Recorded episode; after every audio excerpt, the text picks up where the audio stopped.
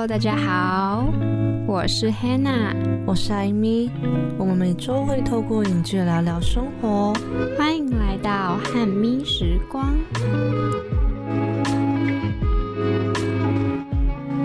今天是 EP 十二。前几天的中秋连假，你在台风？你在台风哦，我在台中啦，不是在台风。再次好，前几天你在台中还好吗？台风风雨有没有很大？很大，很大，很大啦！这次的台风其实算风雨蛮大，因为之前台风的话，有时候放台风假，其实我们那边都是没有什么风雨的。这个台风是在中秋连假的时候嘛，所以我们那时候其实就蛮怕说会影响到我们中秋的烤肉，而且最近又因为疫情的关系。我跟你说，我就是因为疫情，所以我的露营之行就没办法去了。我记得你当时跟我说，哎，我明天露营好像要取消，哎，我从你的文字间就可以感觉到你的失望的感觉，真的是有点小难过。因为你知道最近 Omicron 有个新型的变异株吗？我听说过，我妈有在讲啊，但是我不知道它名称正确叫什么。它最常见的症状是不是就是比较会有疲倦感啊？像我们现在开学，然后好像每天都有这种症状一样。你开学第一周就会有疲倦感了吗？就觉得哦，这个时间我怎么好像应该在床上，但是我已经坐在教室了。而且我我就会回想，一直会回想以前的事，然后就会想说，去年的这个时间我在做什么？我们去年的时候本来有报金钟奖的颁奖典礼志工嘛，但是也是因为疫情被取消。我记得那时候我们也是期待的心情，然后去报名，想说看看那一天颁奖典礼会长怎么样。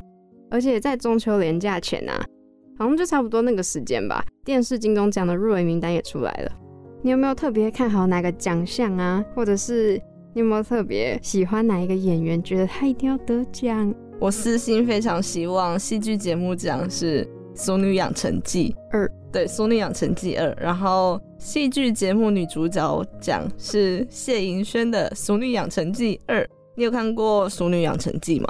有，但是《俗女养成记二》我还没看完。谢盈萱她在女主角奖里面入围了两部作品，哎，一个是《四楼的天堂》，一个是《俗女养成记二》。我会喜欢《俗女养成记二》，是因为我觉得他真的是刻画出每个女生从小到大长大会出现的一些心境变化。而且他的演技真的超好，超级放得开。我觉得那就很像是他本人。我那时候在看的时候，觉得就没什么特别的起伏。我觉得很像是看一个家常剧。可是我觉得，就是看他和他妈妈阿公阿妈互动，会让你觉得很感动。你自己吗？对，因为他也是到北部嘛，只是不同的是，他是从南部上来，我是从中部上来。今年的颁奖典礼有两天，好像是在十月二十一跟十月二十二。你在看入围名单的时候，有没有注意到迷你剧集奖啊？有诶，这是我今年才特别关注的。我不知道他们以前有没有也是这样分开来。然后今年我会看到迷你剧集奖，是因为里面有几部都是我之前有看过的。例如什么？像是那时候在讨论那个比悲伤更悲伤的故事。嗯，对我爸看那个比悲伤更悲伤的故事影集版，他看到哭。你爸真的是很可爱。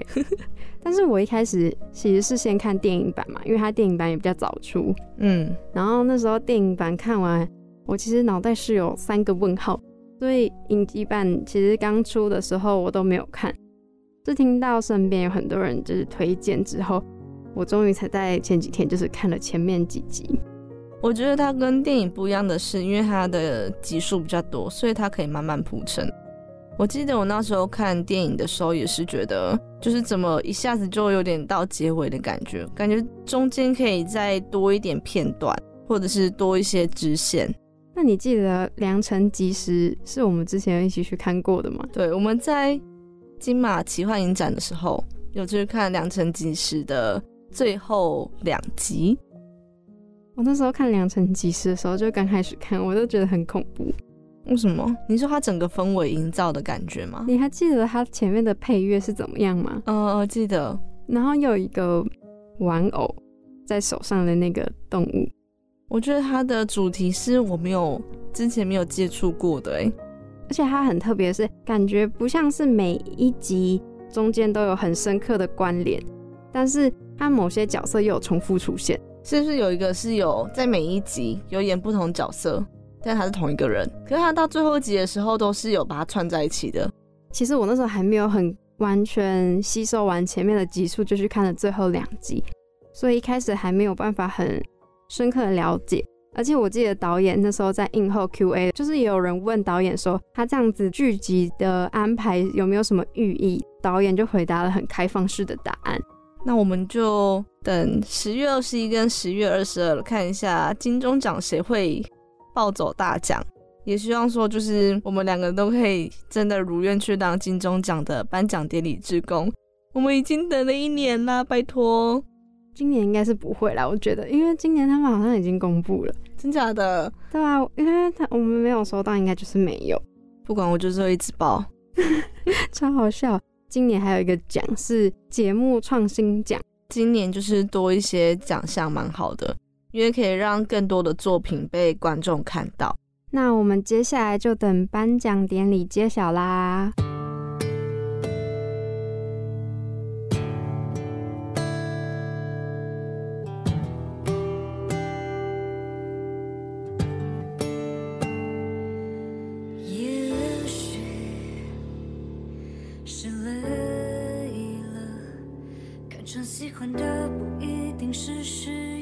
的美丽的衣服也不一定适合，也许失去了，人情世上没有绝对的适合，爱上的有一天也可能会变了，一个又一个努力爱过的灵魂，留下一段又一段。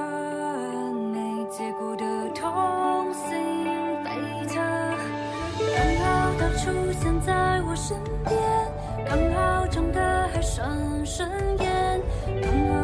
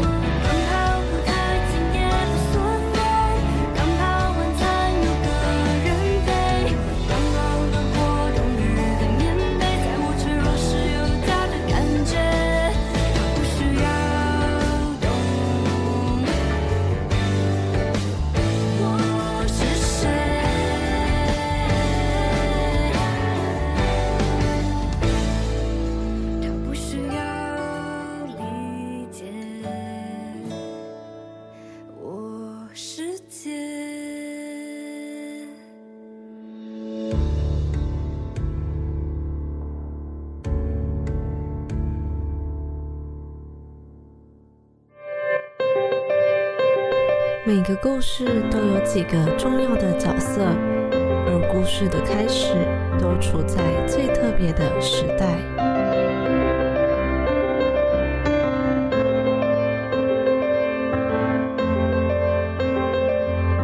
在真正要介绍我们今天要讲的电影之前呢，我们想来先跟大家说，今天有一部会上映的电视剧叫做《台北女子图鉴》，它是翻拍自二零一六年水川麻美主演的日本网络剧《东京女子图鉴》，去作为它的故事背景。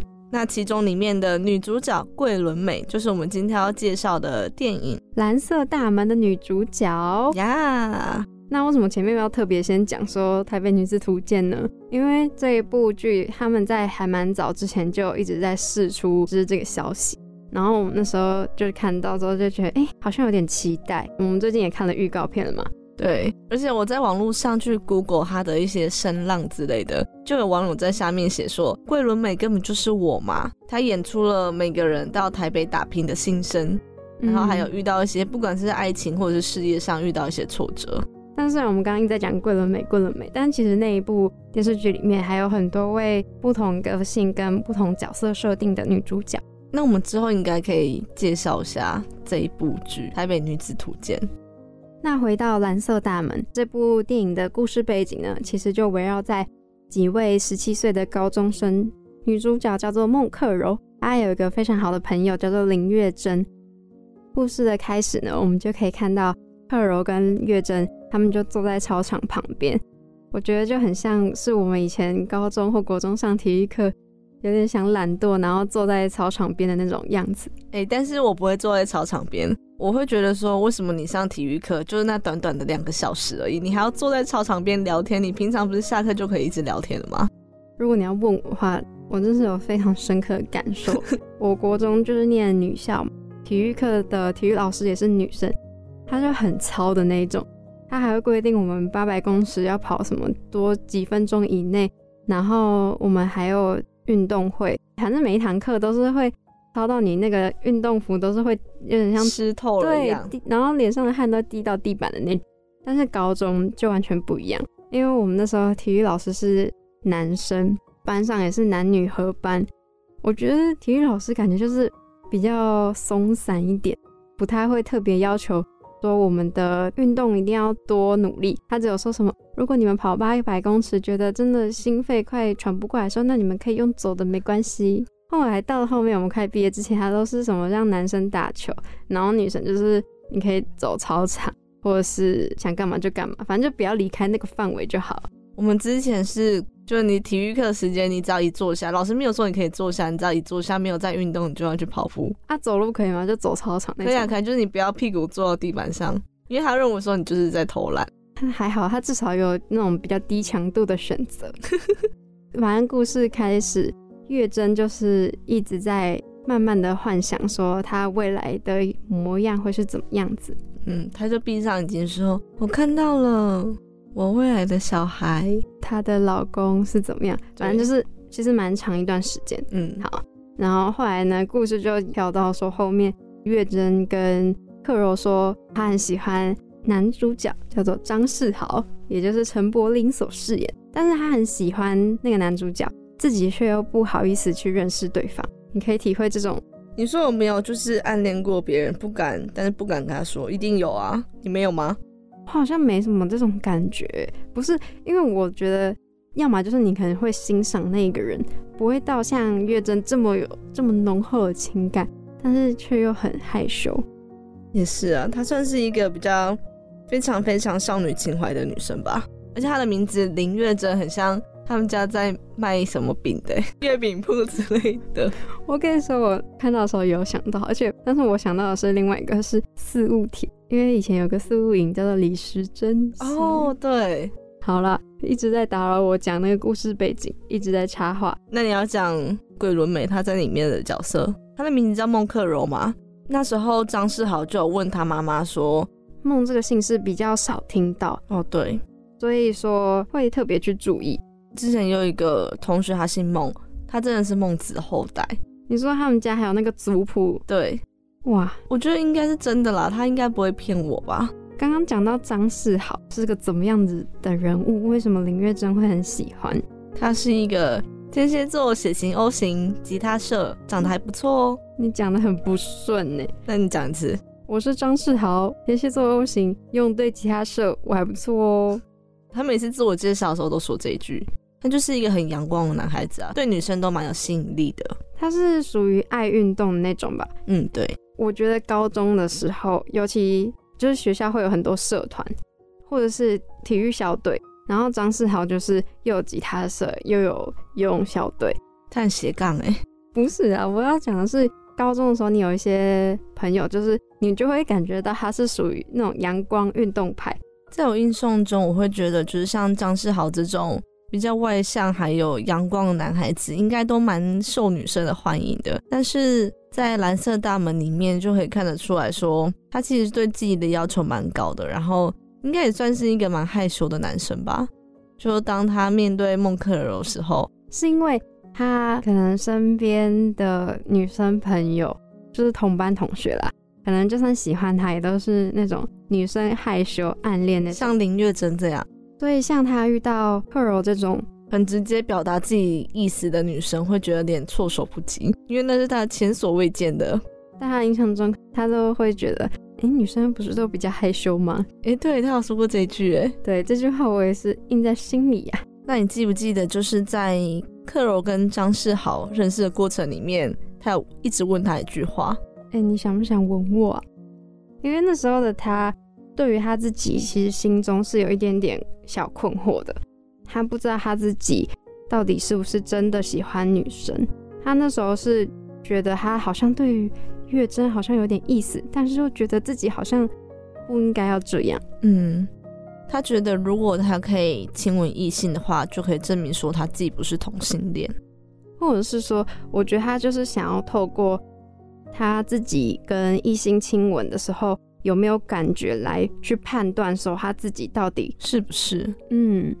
他有一段就是尝试性的去跟张世豪交往，他们其实也没有很直白的说他们在交往，只是我们可以看到他们去约会，对不对？哦，对对对，就一开始的时候就是出现在海边。嗯，你看到的时候有没有觉得什么想法？就觉得很可爱啊！而且张世豪还说：“呃，我平常不是这么无聊的人啦，只是怎样怎样。”他说：“只是我跟你还不熟。”对，只是我跟你还不熟。如果相处久一点的话，我是一个蛮好玩的人的。哎，没有，但是我那时候其实我没有觉得，就是还没有想到说他们很可爱。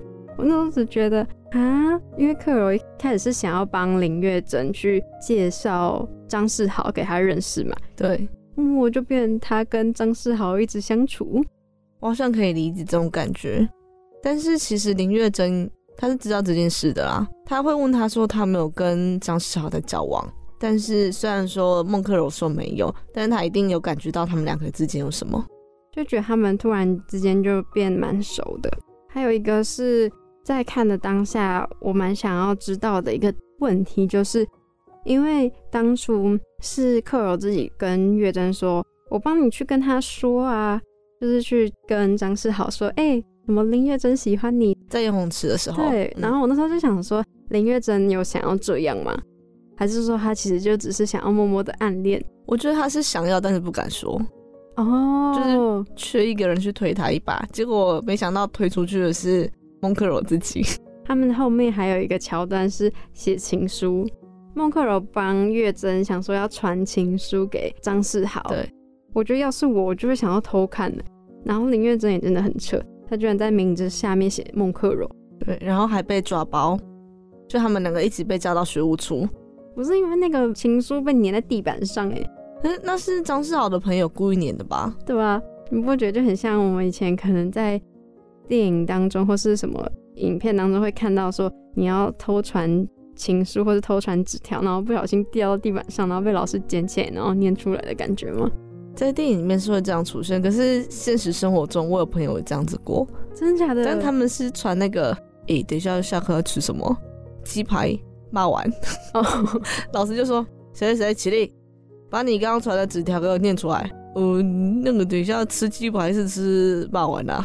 还是其实他们根本就是在偷传那个答案。结果你一说骂完，骂完是 A，然后 不是我的意思说根本就不是写骂完，只是老师也没有看到。哦，不知道哎，反正我那时候觉得好好笑，这些人到底在干嘛？那我们休息一下，来听一下《蓝色大门》的主题曲。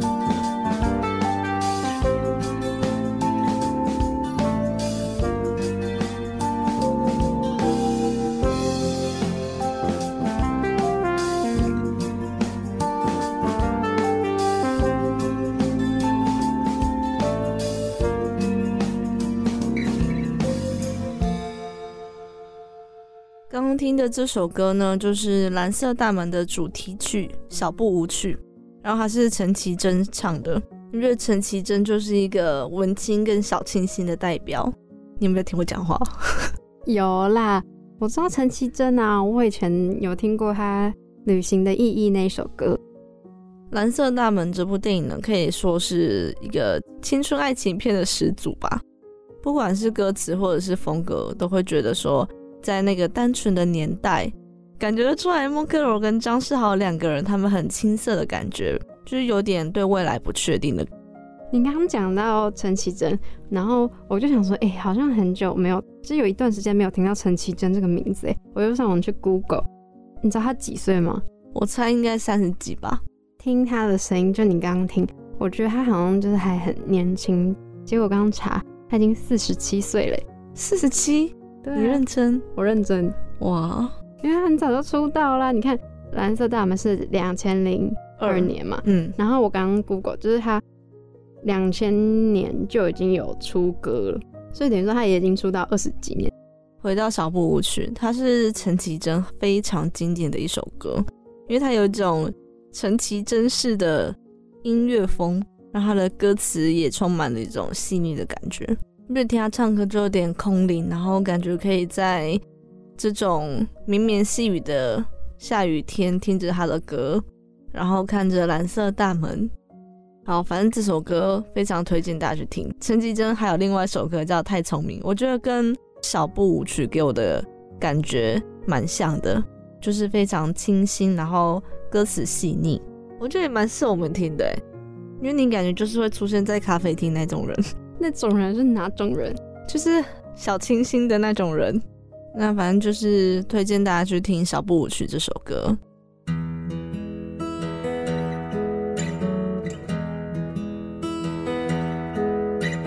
是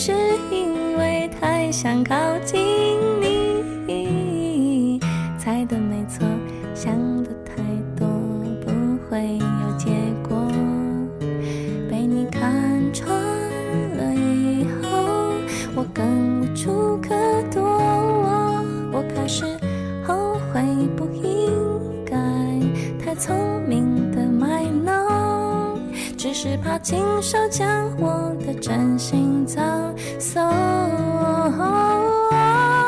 只是怕亲手将我的真心葬送，我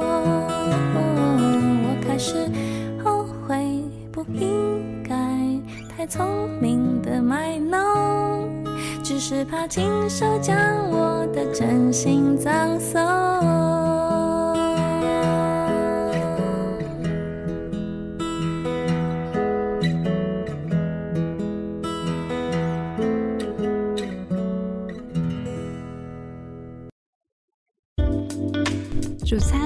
套餐中最具特色的餐点，而影剧中的经典片段总让人难以忘怀。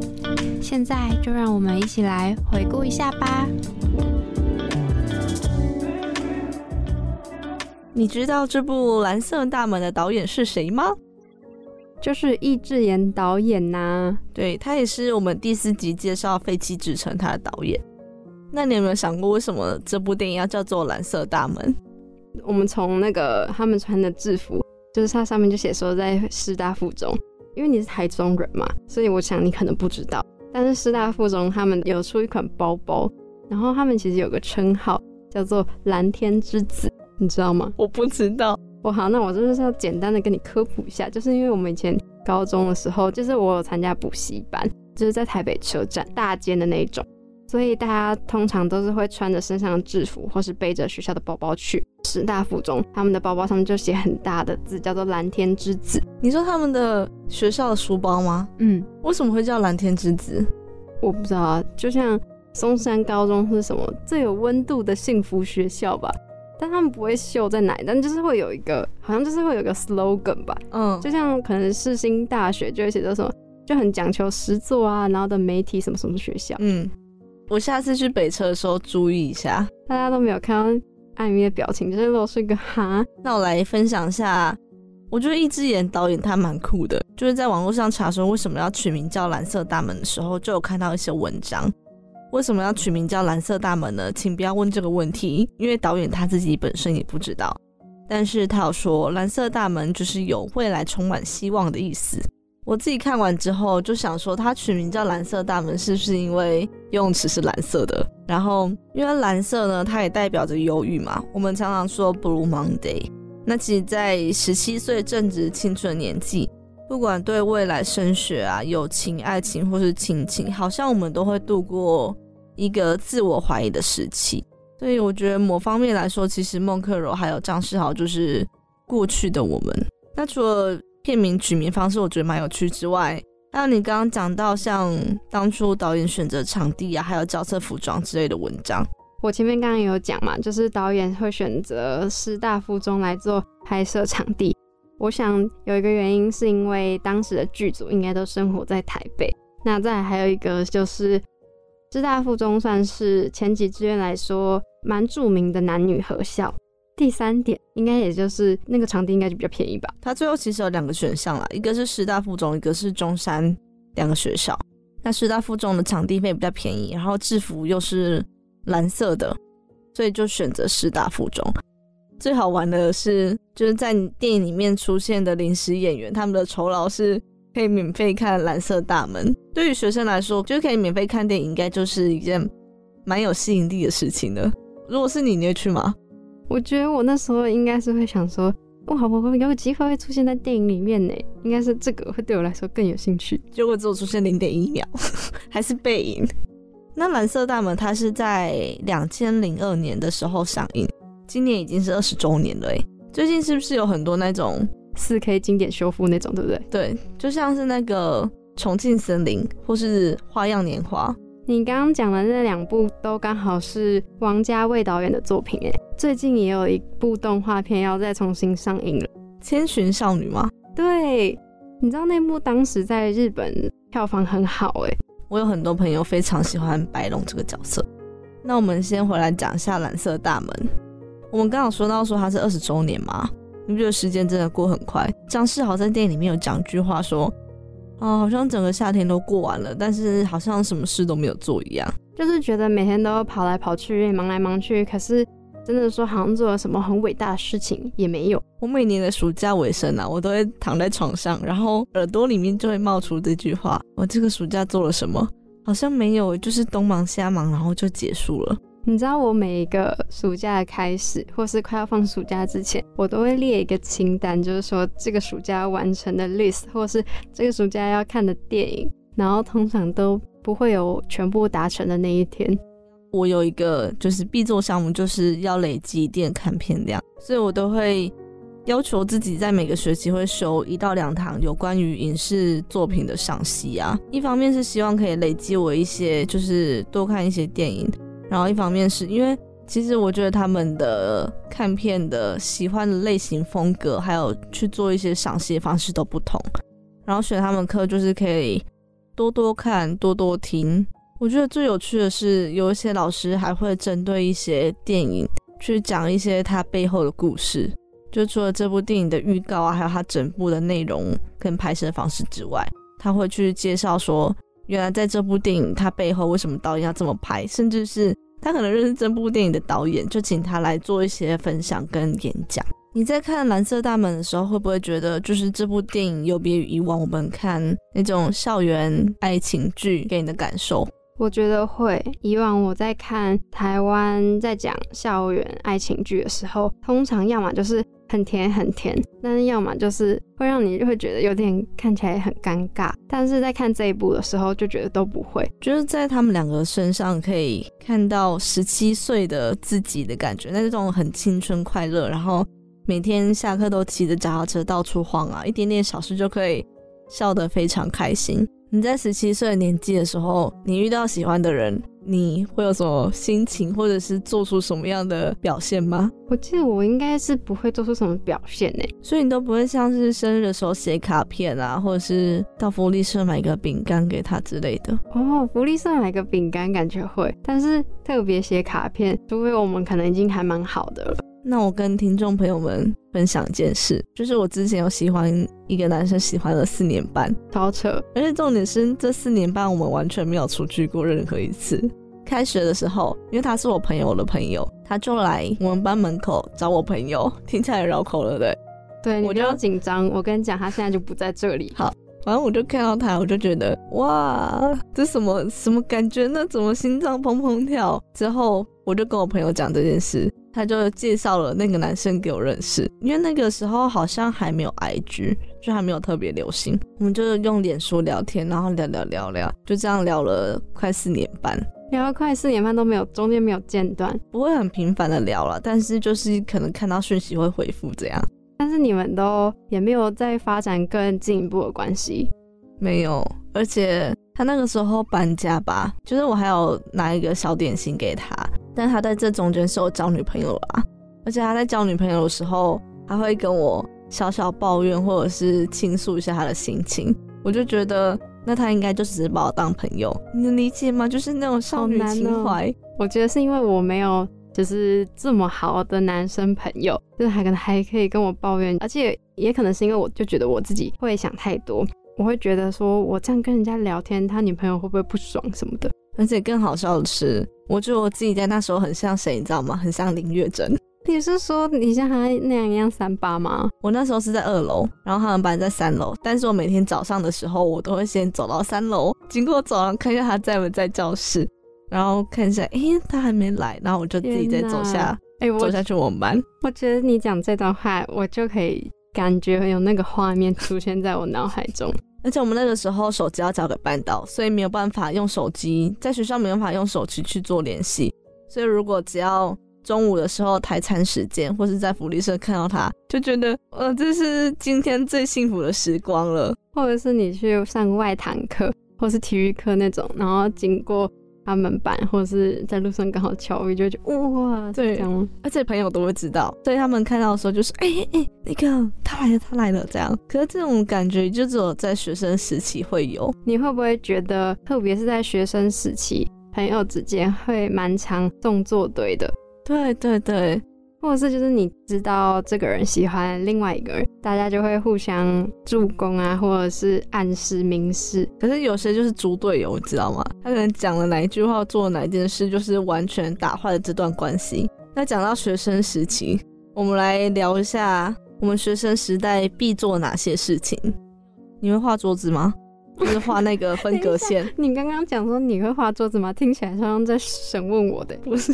你会画桌子吗？你会不会画桌子？就是你不可以超过这条线。我不会，但是我国小的时候都会很仔细的看桌子，因为我们很多课都是要去别班上，有时候会交换。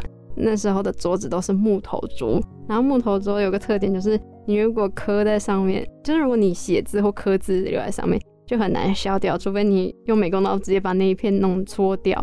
我就很好奇，上一个坐在这里面的人写了什么话，然后有些人还会继续留言留下去。我在学生时代的话，就是不喜欢睡午觉。那你会把你自己的椅子去并到隔壁你好妈挤的位置上吗？我不会。学校的话不是都是那个木。一张桌子一张椅子嘛，然后比如说六排六排，你这样等于说你把中间走道占掉，我超不喜欢看到人家这样并的。可是那时候就午休时间呐，也不会走来走去吧？看着就是不整齐，就很不开心。哦，我觉得你干嘛？睡觉时间就自己位置上坐好就好了。原来是有一个强迫症的朋友。对，还有一个是你们老师会不会丢板擦跟粉笔？不会，丢板擦听起来很糟。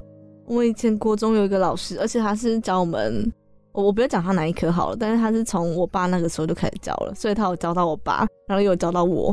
而且我们那时候念《弟子规》，他上课的时候我就要在上面代念《弟子规》，然后念完之后一直念念念到他走进教室，而且他走路都会有那个高跟鞋咔咔咔的声音，我们都可以听到。然后有一次就是有人睡着，他就直接。丢粉笔，我们整班吓到。有时候丢粉笔，有时候丢板擦。你知道丢板擦就很像那个综艺节目，在玩那个，就是用面粉扑到脸上。现在应该被投诉吧？对啊，可是在我们以前的时候，好像都觉得这种事还好啦。嗯，以前感觉，我觉得以前都会有那种很凶的老师。现在讲起来，都会觉得以前的事好像都是一个回忆啦。那除了刚刚讲的睡午觉啊、丢粉笔、丢板擦。还有一个是谈恋爱。之前国高中的时候，会不会是因为大家都在学生时段，所以就是生活圈比较小，蛮多对班队出现的。比起谈恋爱，我觉得我比较想问的问题是：你觉得男女之间会有纯友谊吗？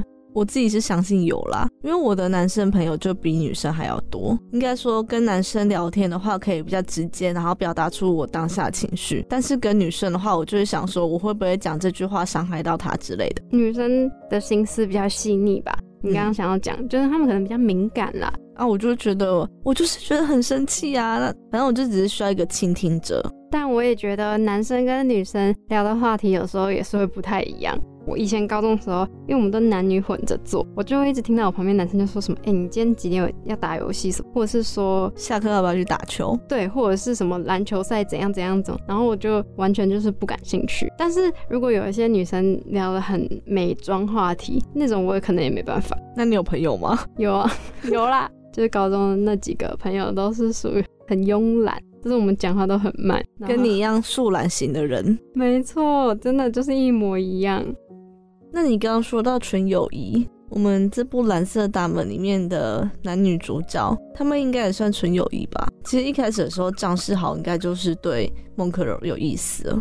我觉得一开始没有诶，一开始他不是还想说什么？你是不是就是你喜欢我，所以你才一直来找我？他对他很好奇吧？对对对，因为没有遇过这么直接的女生。但也不是说一开始就是有意思，他们后面是有点像彼此之间很像，什么话都可以很直白的说。嗯，就是你问一个问题，我也不怕，我就都告诉你我现在的想法是怎么样。所以他们后面的感情，我觉得是有点升华到友情吗？对，我觉得有点像友情。你记不记得他有说跟你分享一个秘密？那个时候就是说他尿尿会分叉的事情。那时候是孟克柔一开始就说，那你要先分享一个秘密。然后前面这宗事条好像分享了两个秘密，然后他都不太满意，然后最后还说，好啦，我跟你说。其实我尿尿是分叉，但是我也不知道是不是孔洞太大的关系。也就是在这个时候，孟克柔才跟张世豪说他喜欢的其实女生。在这部电影当中，你最喜欢哪一个桥段，或是有没有哪一句台词让你印象很深刻？我最喜欢他们两个放学的时候在台北的街头骑脚车的时候，我觉得那个光很漂亮，虽然有点有时候那个光亮到有点曝光，可是就可以从背影看到他们两个青春的身影。还有一个是他们第一次约会的时候在海边的时候，他们不是在那边听团嘛，然后张世豪就问他说：“你喜欢听这种类型的歌哦？”然后他听着听着就跟着孟克柔一起跟着那个节奏去摇，在木头上的时候，他就牵孟克柔的手，就让我想到以前的暗恋的时光，你整个少女心都回来了。对，那你有喜欢哪些桥段或者台词吗？我对有一段台词还蛮深刻的，就是在电影快要结束之前，孟克尔和张世豪有一段对话，他们就说：“你有想过你一年后、三年后或五年后我们会变成什么样子吗？”就是他们中间就穿插了几句话之后，最后面就有说：“留下什么，我们就会成为怎么样子的大人。”这句话听起来好像有点难懂，但是又好像又是这么一回事，所以我觉得这句话就是我蛮印象深刻的。那听众朋友们也可以。你以前学校有福利社吗？以前有啊。那他们都卖什么啊？我们会卖泡面、冰棒，然后一些熟食啊，跟零食之类的。有没有哪一个是你的最爱？我记得国中的时候是冬天，我们都会有煎饺跟包子。然后最特别的是，如果你要吃的话，你要在前一节的下课去跟福利社阿姨预定，然后你在下一节下课的时候才可以去拿。原来是才预约制哦。就那时候人都超级多，所以当你拿出一包煎饺或是一颗包子走出福利社的时候，你都觉得走路是有风的。那我自己呢，是记得我们高中的时候，福利社有卖一个很酷的东西，叫做巧克力薯饼吐司。巧克力薯饼吐司，你没有听过吗？我有听过，可是那不是就是那一阵子很疯，在就是什么东西混在一起，什么泡面混布丁那个时候吗？反正我第一次知道有巧克力薯饼吐司是在就是福利社的时候。就是一个很神奇的感觉，你不会说它很好吃，但你也不会说它不好吃。你下次可以试试看，但我觉得你应该不会爱。嗯，还有一个东西是麦脆鸡，是像麦当劳那种吗？对，有点像，有点像麦。那麦当劳不是都会麦脆鸡有两块吗？对，一个通常是可能鸡腿，一个可能就是什么鸡胸。嗯，我觉得很像是那个鸡胸的那一块，只是我们学校要卖三十五块，而且我印象很深刻。就比如说要健康检查、要量体重的时候。之前大家都会先不吃早餐，但是量完的那一刻，大家就会冲到福利社买卖脆鸡。没错，就直接犒赏一番。所以本集的推荐餐点就是福利社小吃，去看一下蓝色大门，顺便回忆一下自己在十七岁的时候是有发生过什么有趣的事，然后回想下那时候的美好时光。感谢大家听到最后啦！本集节目也会上架到三澳平台、Apple Podcasts、Spotify。那我们自己现在有一个 IG 账号，叫做“汉咪时光”，对大家记得去追踪一下。那就下礼拜再见喽，大家拜拜，拜拜。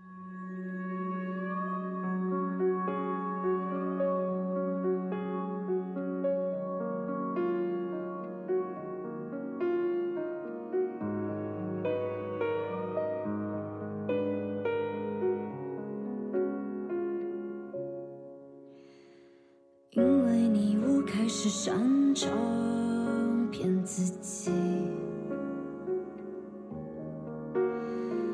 介意也要装不在意，不愿麻烦，宁面前小心的我扮演着善解人意，我讨厌